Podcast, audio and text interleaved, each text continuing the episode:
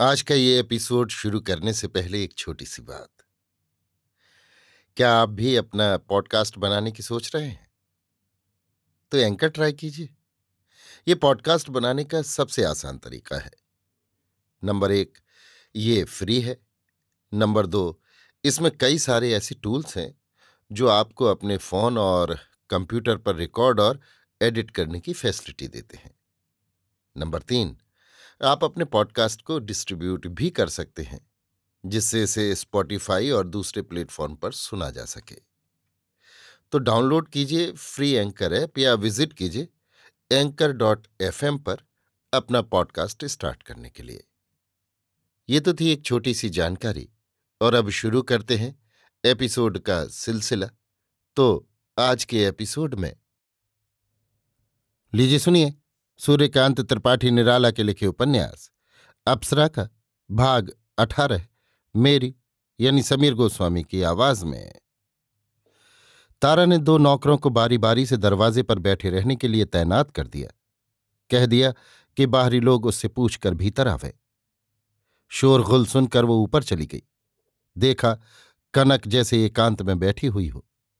उसके चेहरे की उदास, चिंतित चेष्टा से तारा के हृदय में उसके स्नेह का स्त्रवाण खुल गया। उसने युवकों की तरफ़ देखा। राजकुमार मुँह मोड़कर पड़ा हुआ, परिस्थिति से पूर्ण परिचित करा रहा था। भाभी को गंभीर मुद्रा से देखते हुए देखकर चंदन ने अकुंठित स्वर से कह डाला, महाराज दुष्यंत को इस समय दिमाग की गर्मी से विस्मरण हो रहा है। असगर अली के यहाँ का गुलाब जल चाहिए। कनक मुस्कुराने लगी, तारा हंसने लगी। तुम यहाँ आराम करो। कनक से कहकर तारा ने चंदन से कहा, छोटे साहब, जरा तकलीफ़ कीजिए। इस पलंग को उठाकर उस कमरे में डाल दीजिए। दूसरे को अब इस वक्त न बुलाना ही ठीक है। कनक को लेकर तारा दूसरे कमरे में चली गई। उठो जी, पलंग बिछाओ। चंदन ने राजकुमार को खोद कर कहा। राजकुमार पड़ा रहा। हँसते हुए पलंग उठाकर चंदन ने बगल वाले कमरे में डाल दिया। बिस्तर बिछाने लगा। तारा ने बिस्तर छीन लिया। खुद बिछाने लगी। कनक की इच्छा हुई कि तारा से बिस्तर लेकर बिछा दे पर इच्छा को कार्य का रूप न दे सकी। खड़ी ही रह गई। तारा के प्रति एक श्रद्धा का भाव लिए और इसी गुरुता से उसे मालूम हुआ, जैसे उसका मेरुदंड झुककर टूट जाएगा। तारा ने चंदन से कहा, यहीं दो घड़े पानी भी ले आइए। चंदन चला गया। तारा कनक को बैठा कर बैठ गई और राजकुमार की बातें साध्यंत पूछने लगी। चंदन ने कहा, आगे एक स्टेशन चलकर गाड़ी पर चढ़ना है। चंदन पानी ले आया तो तारा ने कहा, एक काम और है। आप लोग भी पानी भरकर जल्द नहा लीजिए और आप जरा नीचे मुन्नी से कह दीजिए कि वो हरपाल सिंह को बुला लावे। अम्मा शायद अब रोटियाँ सेकती होंगी। आज खुद ही पकाने लगी। कहा, अब चलते वक्त रोटियों से हैरान क्यों करें? चंदन चला गया। तारा फिर कनक से बातचीत करने लगी। तारा के प्रति पहले ही व्यवहार से कनक आकर्षित हो चुकी थी। धीरे धीरे वो देखने लगी, संसार में उसके साथ पूरी सहानुभूति रखने वाली केवल तारा है। कनक ने पहले पहल तारा को जब दीदी कहा, उस समय कनक के हृदय पर रखा हुआ जैसे तमाम बोझ उतर गया। दीदी की एक स्नेह सिक्त दृष्टि से उसकी थकावट कुल अशांति मिट गई। पारिवारिक तथा समाज के सुख से अपरिचित कनक ने स्नेह का यथार्थ मूल्य उसी समय समझा। उसकी बाधाएँ आप ही आप दूर हो गईं। अब जैसे भूली हुई वो एकाएक राजपथ पर आ गई हो। राजकुमार के प्रथम दर्शन से लेकर अब तक का पूरा इतिहास, अपने चित्त के विक्षेप की सारी कथा, राजकुमार से कुछ कह न सकने की लज्जा, सरल सलज्जा मंद स्वर से कहती रही। राजकुमार बगल वाले कमरे में जाग रहा था, अपनी पूरी शक्ति से। इस आई हुई अड़चन को पार कर जाने के लिए चिंताओं की छलांग मार रहा था। कभी कभी उठती हुई कलहास्य ध्वनि से चौंक कर अपने वैराग्य की मात्रा बढ़ाकर चुप हो जाता। चंदन अपना काम पूरा कर आ गया। पलंग पर बैठकर कहा, उठो, तुम्हें एक मज़ेदार बात सुनाऊं। राजकुमार जागता था ही, उठकर बैठ गया। सुनो, कान में कहूँगा। चंदन ने धीरे से कहा।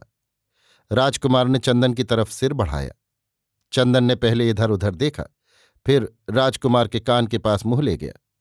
राजकुमार सुनने के लिए जब खूब एकाग्र हो गया, चुपके से कहा, नहाओगे नहीं? विरक्ति से राजकुमार लेटने लगा। चंदन ने हाथ पकड़ लिया। बस अब, उधर देखो, मुकदमा दायर है, अब पुकार होती ही है। रहने भी दो, मैं नहीं नहाऊँगा। राजकुमार लेट रहा। एक बगल चंदन भी लेट गया। मैं तो प्रातः स्नान कर चुका हूँ। नीचे हरपाल सिंह खड़ा था। मुन्नी दीदी दीदी पुकारती हुई ऊपर चढ़ गई। कमरे से निकलकर तारा ने हरपाल सिंह को ऊपर बुलाया। चंदन और राजकुमार उठकर बैठ गए। उसी पलंग पर तारा ने हरपाल सिंह को भी बैठाया। हरपाल सिंह चंदन और राजकुमार को पहचानता था। कहिए बाबू, कल आप बच गए? राजकुमार से कहता और इशारे करता हुआ बैठ गया। फिर राजकुमार की दाहिनी बाह पकड़कर मुस्कुराते हुए कहा, बड़े कैसे हैं। राजकुमार बैठा रहा। तारा स्नेह की दृष्टि से राजकुमार को देख रही थी। जैसे उस दृष्टि से कह रही हो, आपकी बातें मालूम हो गईं। दृष्टि का कौतुक बतला रहा था, तुम्हारा अपराध है। तारा का मौन फैसला समझकर चंदन चुपचाप मुस्कुरा रहा था। रात की खबर अब तक तीन कोस से ज़्यादा फासले तक फैल चुकी थी। हरपाल सिंह को भी खबर मिली थी। चंदन के भगाने का उसने निश्चय कर लिया था। पर बाई जी के भागने का कारण वो नहीं समझ सका। कमरे में इधर उधर नज़र दौड़ाई, पर बाई जी को न देखकर वो कुछ व्यग्र सा हो रहा, जैसी व्यग्रता किसी सत्य की श्रृंखला न मिलने पर होती है। इसी समय तारा ने धीमे स्वर से कहा, भैया, तुम सब हाल जानते ही हो, बल्कि सारी कामयाबी तुम्ही से हुई। अब थोड़ा सा सहारा और कर दो तो खेवा पार हो जाए। हरपाल सिंह ने फटाफट तंबाकू झाड़कर अंतर्दृष्टि होते हुए फांक कर जीप से नीचे के होठ में दबाते हुए सीना तानकर सिर के साथ बंद पल के एक तरफ़ मोड़ते हुए कहा हम्म तंबाकू की झाड़ से चंदन को छींक आ गई। किसी को छींक से शुभ वार्तालाप के समय शंका न हो। इस विचार से सचेत हरपाल सिंह ने एक बार सबको देखा, फिर कहा, असगुन नहीं है, तंबाकू की झाड़ से छींक आई है। तारा ने कहा, भैया, आज शाम को अपनी गाड़ी ले आओ। और चार जने और साथ ले चलो। अगले स्टेशन में छोड़ आओ। छोटे साहब बाई जी को भी बचाकर साथ ले आए हैं ना? नहीं तो वहाँ उन बदमाशों से छुटकारा ना होता।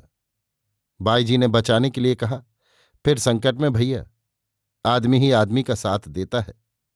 भला कैसे छोड़कर आते? हरपाल सिंह ने डंडा संभालकर मुट्ठी से ज़मीन में दबाते हुए एक पीक वहीं थूक कर कहा, ये तो छत्री का धर्म है। गोसाई जी ने लिखा है, रघुकुल रीत सदा चली आई। प्राण जाए पे वचन न जाई। फिर राजकुमार का कल्ला दबाते हुए कहा, आप तो अंग्रेज़ी पढ़े हो, हम तो बस थोड़ी बाड़ी हिंदी पढ़े ठहरे। है ना ठीक बात? राजकुमार ने जहाँ तक गंभीर होते बना, वहाँ तक गंभीर होकर कहा, आप ठीक कहते हैं। तारा ने कहा तो भैया, शाम को आ जाओ, कुछ रात बीते चलना है। बस बैल चर कर आए कि हम जोत कर चले, कुछ और काम तो नहीं है। नहीं भैया, और कुछ नहीं। हरपाल सिंह ने उठकर तारा के पैर छुए और खटाखट जीने से उतरकर बाहर आ, आल्हा अलापना शुरू कर दिया। दूध लजावे न माता को, चाहे तन धजी धजी उड़ जाए। जीते बैरी हम ना राखें, हमरो छत्री धर्म नसाए गाते हुए चला गया। रज्जू बाबू, गलती आपकी है। तारा ने सहज स्वर में कहा, लो, मैं नहीं कहता था कि मुकदमा दायर है। फैसला छोटी अदालत का ही रहा। चंदन ने हँसते हुए कहा, राजकुमार कुछ न बोला। उसका गांभीर्य तारा को अच्छा नहीं लगा। कहा, ये सब वाहियात है, क्यों रज्जू बाबू? मेरी बात नहीं मानोगे? देखो, मैं तुम्हें ये संबंध करने के लिए कहती हूँ। अगर ये प्रस्ताव है तो मैं इसका अनुमोदन और समर्थन करता हूँ। चंदन ने हँसते हुए कहा चंदन की हँसी राजकुमार के अंगों में तीर की तरह चुभ रही थी। और अब आज से वो मेरी छोटी बहन है, तारा ने ज़ोर देते हुए कहा तो मेरी कौन हुई? चंदन ने शब्दों को दबाते हुए पूछा। तारा अप्रतिभ हो गई, पर संभल कर कहा यह दिल लगी का वक्त नहीं है। चंदन चुपचाप लेट गया। दूसरी तरफ़ राजकुमार को खोद कर फिसफिसाते हुए कहा, आप कर क्या रही हैं? यार तुम्हारा लड़कपन नहीं छूटा अभी। राजकुमार ने डांट दिया। चंदन भीतर ही भीतर हँसते हँसते फूल गया। तारा नीचे उतर गई। एक बार तारा को झाँक कर राजकुमार से कहा, तुम्हारा जवानपन बलबला रहा है, ये तो देख ही रहा हूँ। तारा नीचे से लोटा और एक साड़ी लेकर आ रही थी। राजकुमार के कमरे में आकर कहा, नहा डालो रज्जू बाबू, देर हो रही है, भोजन तैयार हो गया होगा। आज नहाने की इच्छा नहीं है। व्यर्थ तबीयत खराब करने से क्या फ़ायदा? हंसती हुई, ना नहाने से ये बला टल थोड़े ही सकती है। उठो अगोर पंध से गिनवा कर लोगों को भगाओगे क्या? जैसा पाला साबुन और एसेंस पंथियों से पड़ा है, तुम्हारे अघोर पंथ के भूत उतार दिए जाएँगे? चंदन ने पड़े हुए कहा। और आप आप भी जल्दी कीजिए। हंसती हुई तारा ने चंदन से कहा। अब बार बार क्या ना हो पिछली रात तो नहा चुका। और ऐसे वैसे स्नान नहीं। स्त्री रूपी नदी को छूकर पहला स्नान, सरोवर में दूसरा, फिर डेढ़ घंटे तक ओस में तीसरा, और जो गीले कपड़ों में रहा, वो सब बट्टे खाते। चंदन ने हँसते हुए कहा, तारा हंसती रही। राजकुमार से एक बार और नहाने के लिए कहकर कनक के कमरे में चली गई। मकान के अंदर कुआँ था, मेहरी पानी भर रही थी। राजकुमार नहाने चला गया। मुन्नी भोजन के लिए राजकुमार और चंदन को बुलाने आई थी। कुएँ पर राजकुमार को नहाते देखकर बाहर चली गई। अभी तक घर की स्त्रियों को कनक की खबर न थी। अकारण घृणा की शंका कर तारा ने किसी से कहा भी नहीं था। अधिक भय उसे रहस्य के खुल जाने का था। कनक को नहलाकर ये माता के पास जाकर एक थाली में भोजन परोसवा लाई। माता ने पूछा, ये किसका भोजन है? एक मेहमान आए फिर आपसे मिला दूँगी। संक्षेप में समाप्त कर तारा थाली लेकर चली गई। कनक बैठी हुई तारा की सेवा, स्नेह, सहृदयता पर विचार कर रही थी। बातचीत से कनक को मालूम हो गया था कि तारा पढ़ी लिखी है और मामूली अंग्रेज़ी भी अच्छी जानती है। उसके इतिहास के प्रसंग पर जिन अंग्रेज़ों के नाम आए थे, तारा ने उनका बड़ा सुंदर उच्चारण किया और अपनी तरफ़ से भी एकाध अंग्रेज़ी के शब्द कहे थे। तारा का जीवन कितना सुखमय है, कनक सोच रही थी और जितनी ही उसकी आलोचना कर रही थी, अपने सारे स्त्री स्वभाव से उसके उतने ही निकट जा रही थी, जैसे लोहे को चुंबक देख पड़ा हो। तारा ने ज़मीन पर आसन डालकर थाली रख दी और भोजन के लिए सस्नेह कनक का हाथ पकड़ उठाकर बैठा दिया। कनक के पास इस व्यवहार का वश्यता स्वीकार के सिवा और कोई प्रतिदान न था। वो चुपचाप आसन पर बैठ गई और भोजन करने लगी। वहीं तारा भी बैठ गई। दीदी, मैं अब आप ही के साथ रहूँगी। तारा का हृदय भर आया। कहा, मैंने पहले ही निश्चय कर लिया है। हम लोगों के पुराने ख्यालात के जो लोग हैं, उन्हें तुमसे कुछ दुराव रह सकता है, क्योंकि वे लोग उन्हीं ख्यालात के भीतर पले हैं। उनसे तुम्हें कुछ दुख होगा। पर बहन, मनुष्यों के अज्ञान की मार मनुष्य ही तो सहते हैं। फिर स्त्री तो सिर्फ़ क्षमा और सहनशीलता के कारण पुरुष से बड़ी है। उसके ये ही गुण पुरुष की जलन को शीतल करते हैं। कनक सोच रही थी कि उसकी दीदी इसलिए मोम की प्रतिमा बन गई है। तारा ने कहा, मेरी अम्मा, छोटे साहब की माँ, शायद वहाँ तुमसे कुछ नफरत करें।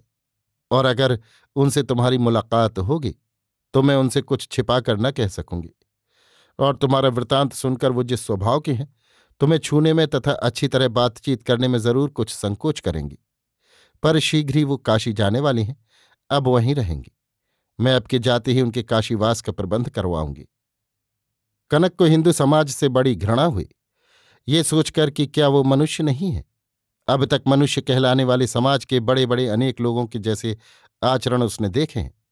क्या वो उनसे किसी प्रकार भी पतित है? कनक ने भोजन बंद कर दिया। पूछा, दीदी, क्या किसी जात का आदमी तरक्की करके दूसरी जात में नहीं जा सकता? बहन हिंदुओं में अब ये रिवाज नहीं है। मैं एक विश्वामित्र को जानती हूँ। ज़्यादा हाल तुम्हें छोटे साहब बतला सकेंगे। वे ये सब मानते भी नहीं और कुछ पढ़ा भी है। वे कहते हैं, आदमी आदमी है और ऊँचे शास्त्रों के अनुसार सब लोग एक ही परमात्मा से हुए हैं। यहाँ जिस तरह शिक्षा क्रम से बड़े छोटे का अंदाज़ा लगाया जाता है, पहले इसी तरह शिक्षा, सभ्यता और व्यवसाय का क्रम रखकर जातियाँ तैयार की गई थी। वे और भी बहुत सी बातें कहते हैं। कनक ने इस प्रसंग के पहले गुस्से से भोजन बंद कर दिया था। अब खुश होकर फिर खाने लगी। दिल ही दिल चंदन से मिलकर तमाम बातें पूछने की तैयारी कर रही थी। तारा निविष्ट चित्त से कनक का भोजन करना देख रही थी। जब से कनक मिली, तारा तभी से उसकी सब प्रकार से परीक्षा कर रही थी। कनक में बहुत बड़े बड़े लक्षण उसने देखे। उसने किसी भी बड़े खानदान में इतने बड़े लक्षण नहीं देखे। उसकी चाल चलन, उठना, बैठना, बोलना, बतलाना, सब उसके बहुत बड़े खानदान में पैदा होने की सूचना दे रहे थे। और उसके एक एक इंगित में आकर्षण था। सत्रह साल की युवती की इतनी पवित्र चितवन उसने कभी नहीं देखी। सिर्फ़ एक दोष तारा को मिल रहा था, वो थी कनक की तीव्रता। मुन्नी बाहर से घूमकर आ गई। राजकुमार नहाकर ऊपर चला गया। उसने उंगली पकड़कर कहा, चलिए खाना तैयार है। फिर उसी तरह चंदन की उंगली पकड़कर खींचा। उठिए। राजकुमार और चंदन भोजन करने चले गए। तारा डब्बा लेकर पान लगाने लगी। कनक भोजन समाप्त कर उठी। तारा ने पान दिया। पलंग पर आराम करने के लिए कहा और कह दिया कि तीसरे पहर उसके घर की स्त्रियाँ और उसकी माता मिलेंगी। अभी तक उनको कनक के आने के संबंध में विशेष कुछ मालूम नहीं है। साथ ही ये भी बतला दिया कि एक झूठ परिचय दे देने से नुकसान कुछ नहीं, बल्कि फ़ायदा ज़्यादा है। यों ही उन लोगों को पीछे से तमाम इतिहास मालूम हो ही जाएगा। कनक ये परिचय छिपाने का मतलब कुछ कुछ समझ रही थी। उसे अच्छा नहीं लगा, पर तारा की बात उसने मान ली, चुपचाप सिर हिलाकर सम्मति दी। तारा भी भोजन करने चली गई। कनक को इस व्यक्तिगत घृणा से एक जलन हो रही थी। वो समझने की कोशिश करके भी समझ नहीं पाती थी। एक सांत्वना उसके, उस समय के जीवन के लक्ष्य में तारा थी। तारा के मौन प्रभाव की कल्पना करते करते उसकी आँख लग गई। राजकुमार और चंदन भोजन कर आ गए। चंदन को नींद लग रही थी। राजकुमार स्वभावतः गंभीर हो चला था।